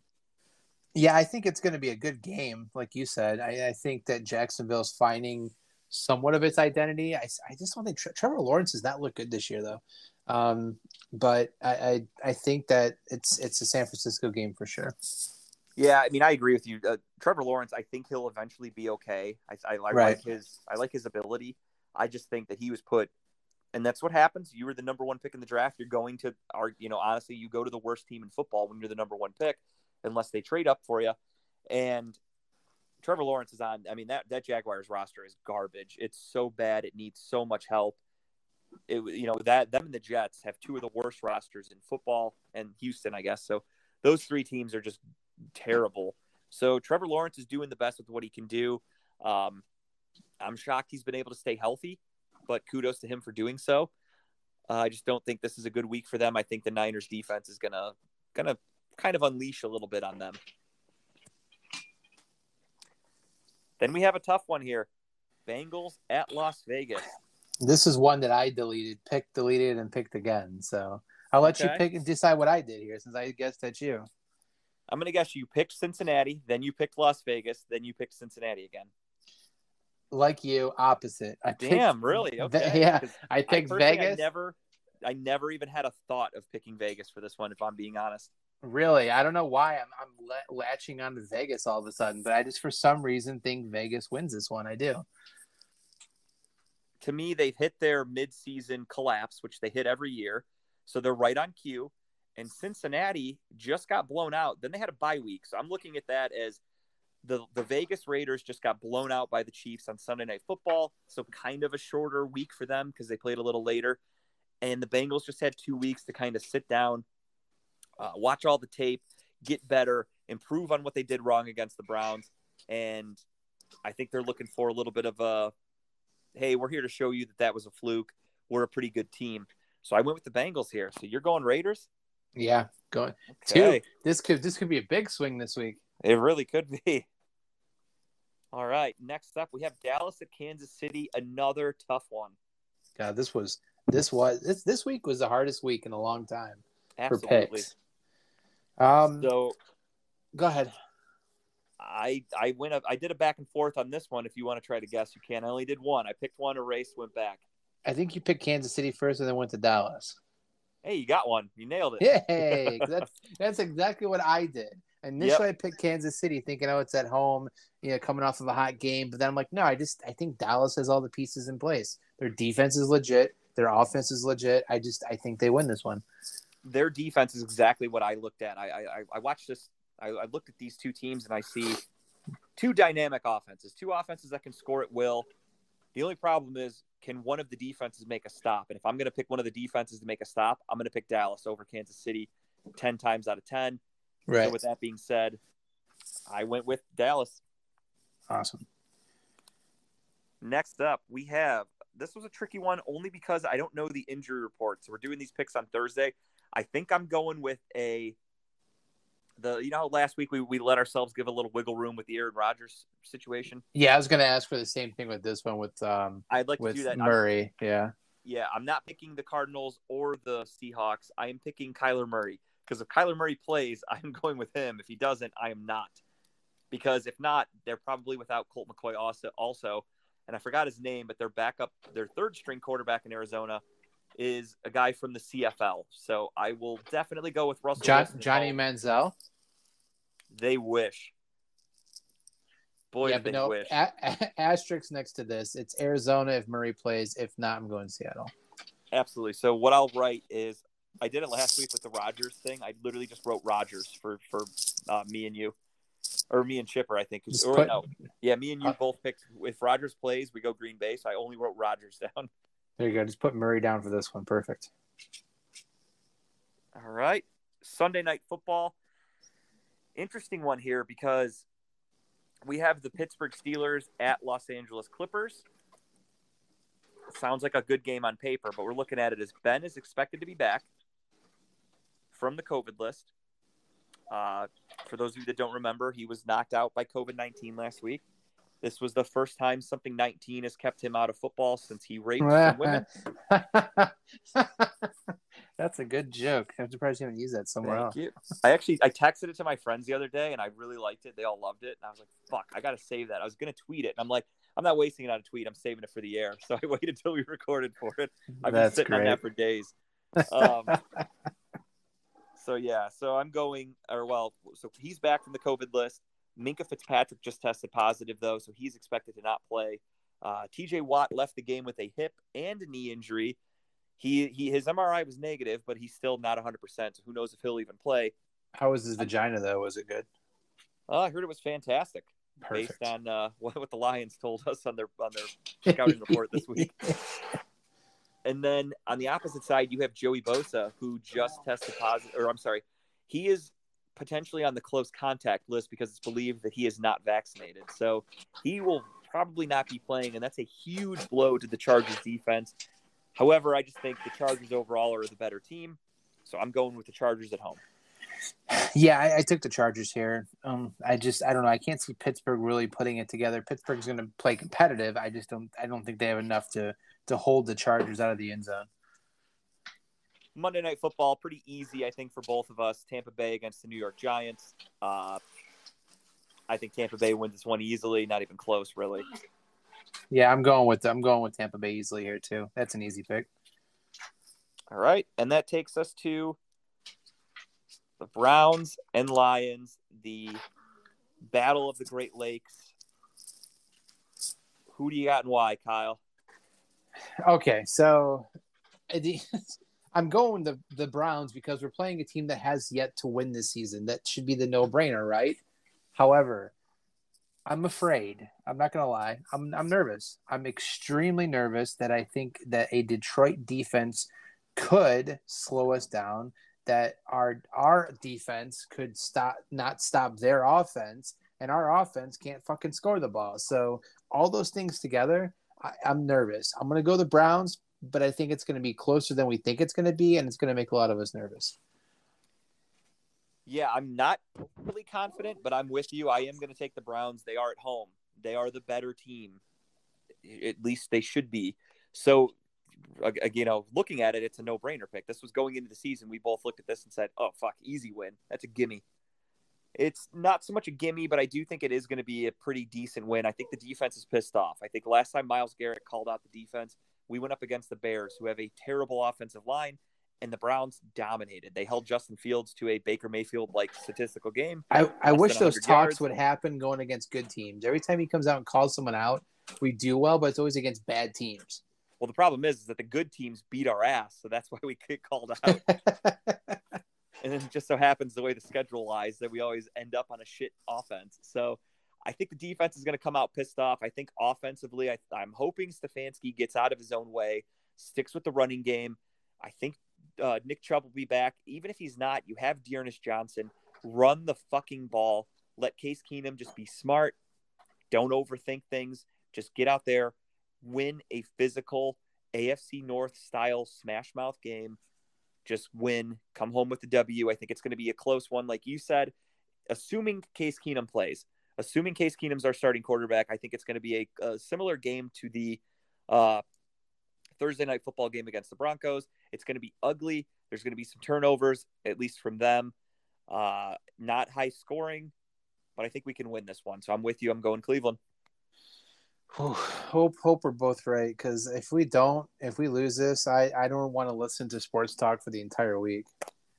I mean, as we said, my, my issue here with, with Browns fans, and we'll end with this, if we lose on Sunday and we don't have Nick Chubb and we don't have Baker Mayfield and Kevin Stefanski's, I mean, the other thing you got to think about too is Detroit's a terrible team, don't get me wrong, but they are winless. Those winless teams have nothing to lose. Their season's over. They're not making the playoffs. They're probably going to get the first pick of the draft. They have nothing to lose. They're just a bunch of pissed off pro athletes who are going to try to get their first win of the season. So they're going to be giving you everything they have.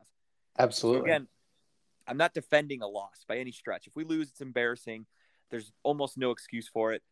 However, don't take one game as a resume. So if we lose, I don't want to hear fans calling in and saying Kevin Stefanski should be fired. In my opinion, I think our, def- our our coordinators should get looked at, but I think Kevin Stefanski is here for the long run. Uh, I think Joe Woods, just based on half the season so far, I, and last year too, I think his days are numbered. Uh, Alex Van Pelt, if anything with Stefanski, if anything, he should maybe give play calling duties to Alex Van Pelt, but that's another discussion for another time. But if we lose, don't overreact. Our season's probably over anyway, as Kyle and I broke down in the beginning of the show. Even with a win this week, I don't think we have enough wins on the schedule to make much of a difference. Yeah, I think Joe Woods is going to be the sacrificial lamb this year anyways. I think I heard someone on the talk show talk about that, but I think he's gone anyways at the end of the year. Yeah, I'm with you. And again, I think we should give Rex Ryan give Rex Ryan a call. Bring him in. I would do that in a. The only thing though is if we do that, Baker's definitely got to go because I don't think those two can work in the same building. Agree. But I'm okay with that trade. If I get Rex Ryan and I lose Baker, sign me up. Love it. All right, man. That's all I got. Nothing else for me, sir. Good episode. I will talk yeah, to you later. We'll talk to you guys later. All right. Have a good night. You too, man. See ya.